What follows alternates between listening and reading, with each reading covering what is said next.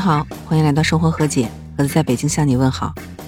我跟您说，我特别羡慕有女孩的家里，就感觉那个女孩子特别贴心，而且还可以打扮她，穿各种漂亮的衣服。但直到有一天，有个女孩子的妈妈问我：“你知道给小女孩编头发有多麻烦吗？”我当时才感觉到，原来养小女孩也不容易，好复杂呀，还要每天都给她梳头。但如果说这个小女孩会梳头，而且特别热衷于梳头的话，是不是这个就不是问题了？这不是这几天我在网上就看到这么一个消息，说河南商丘有一个六岁小女孩特别喜欢盘头发，而且她盘头的技术啊真是行云流水，效果也超级赞。在视频里头，她就盘了各种非常漂亮的新娘头。虽然视频里头展示的是快放，但是看得出来这小姑娘这动作非常娴熟，效果是堪比专业发型师啊。反正我是真的不会，看着实在太漂亮了。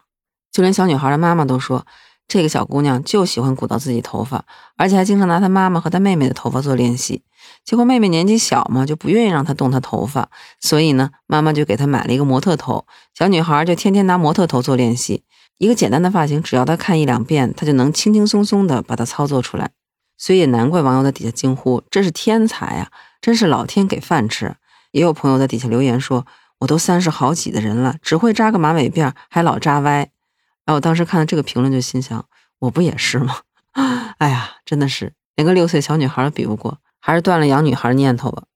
那说了天赋高的孩子，有女孩子就一定有男孩子吗？在辽宁有一个九岁小男孩，是承包了家里所有的早餐，炒菜、面食样样都精通。看着他视频里头一手拿着紫色的蔬菜汁，一手和面的样子，那个老道，那个熟练，我这个当妈妈的人都觉得自愧不如。再看评论区，有网友感叹说。四十岁的我还不会和面，也有网友说这不就是未来理想女婿的样子吗？这样的女婿给我来一打。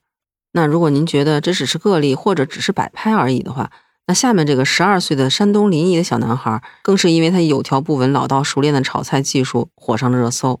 在这个新闻的视频里头，也看这个小男孩是展示了各种煎炒烹炸的技术，左手扶炒锅，右手拿炒勺，那个动作有模有样的，特别专业，感觉就像电视里看到那种餐厅的大厨。那个动作相当的娴熟。那在这个视频里头，他妈妈就介绍，这个孩子七岁就特别喜欢摸各种的锅碗瓢盆，而且很喜欢炒菜，所以现在基本上家常菜都会做了，而且味道还不错。平时呢，他也是主动承担家务，照顾弟弟，是一个特别善良勤劳的小暖男。难怪有网友评论说：“说实话，这孩子真的太优秀了，我到现在都做不出那么多菜。”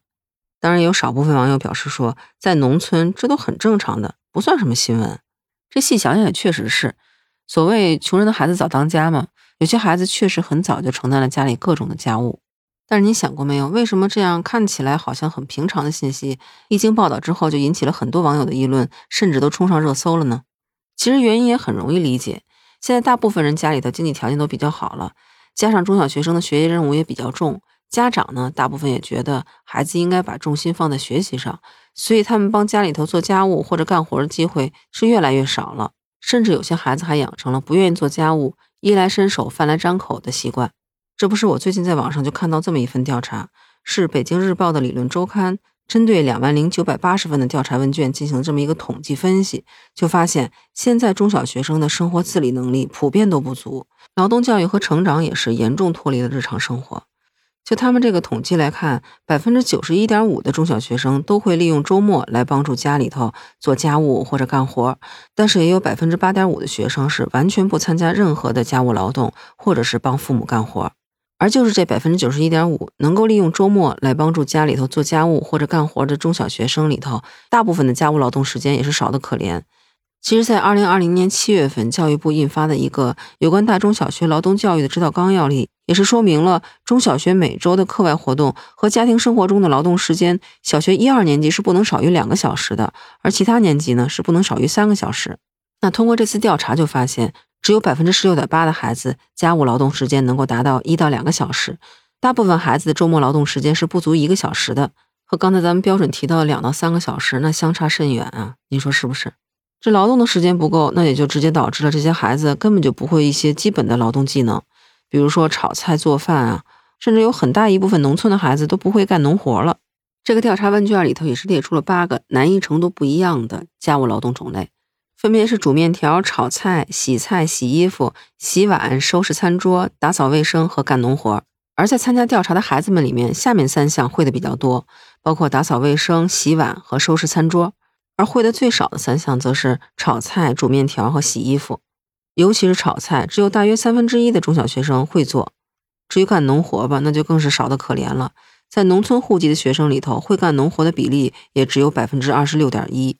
那您猜是男生参与家务劳动的时间长，还是女生的比较长？在这个调查里面就能看出来，男生参与家务劳动时间只有一点零六个小时，而女生呢是一点一三个小时。这让我不由得想起我的一个表弟啊。虽然说他现在已经参加工作了，但他自理能力差的这个梗是一直都迈不过去。虽然说他的学习成绩是真的很好，各种竞赛的奖项是拿到手软，但是您知道吗？他上初中的时候居然还不会系鞋带。研究生毕业以后呢，也不会洗衣服。直到工作之后，我居然还看到他把半年来穿过的脏衣服都堆在一个特别大的塑料袋里头。有一些衣服上面居然还很明显的出现了汗碱。您肯定在问，不会洗衣服可以用洗衣机啊？他就已经到了连洗衣机都不愿意用的程度。您知道当时我们家帮他洗衣服的时候，有些衣服已经脏到完全不能穿了，只能扔掉的状态。而且我相信，像我表弟这种情况，真的不属于个例。可是咱们再翻回头来看看咱们的邻国日本。中国教育报就曾经报道过，在日本，从1998年开始，在小学实施一种叫就业与创业教育。那有些小学就会开设叫早起会的这么一个组织，督促孩子们很早就起来，然后利用早上上课前的这两三个小时去搞勤工俭学。有的呢是给人送报纸，有的呢可能会从事一些餐饮的行业。当然，这个在咱们国家实施起来也有困难，因为按规定来说，咱们国家用人单位是不能招未满十六岁的未成年人来工作的。但是有意识的督促孩子做一些力所能及的家务劳动，教他们一些生活技能，还是挺有必要的。比如说，可以学习美国一些家长的做法，在五六岁的时候，可以让孩子帮忙擦擦桌子、铺铺床，然后自己准备第二天要去幼儿园用的书包和鞋，并且把房间收拾干净。那七到十二岁的时候呢，就可以简单教他们做做饭，然后可以教他们怎么去使用洗衣机或者烘干机，怎么去洗一些简单的小物，比如说内衣、内裤和袜子。而且，其实今年秋季入学以后，劳动课已经成为中小学的一个独立的学科了。很多时候，老师也会布置一些家务劳动的作业。最后，关键还是看咱们家长是不是真的能让孩子去做这个家务，还是说咱们只是虚晃一枪，做个假证明，糊弄糊弄老师而已。有很多家长都强调孩子不能输在起跑线上嘛。而且现在依然有很多家长都觉得，孩子所有精力都应该放在提高学习成绩上，而不是做这种琐碎的家务上。《后汉书》里有一句话说得好。一屋不扫，何以扫天下？如果一味的强调学习和成绩，而忽略了孩子自理能力的训练，那才真叫做输在了起跑线上。更何况，还有很多专家研究表明，从小生活自理能力强的孩子，往往学习成绩好，社会适应能力也强。说到这儿，想问您一个灵魂拷问的问题：您觉得您的自理能力强吗？或者您家的孩子自理能力强吗？您觉得什么才是提高自理能力最佳的方法呢？欢迎在评论区告诉我。当然，如果您喜欢我的专辑的话，也欢迎订阅评价。我是盒子，感谢您收听《生活和解》，咱们下次见，拜拜。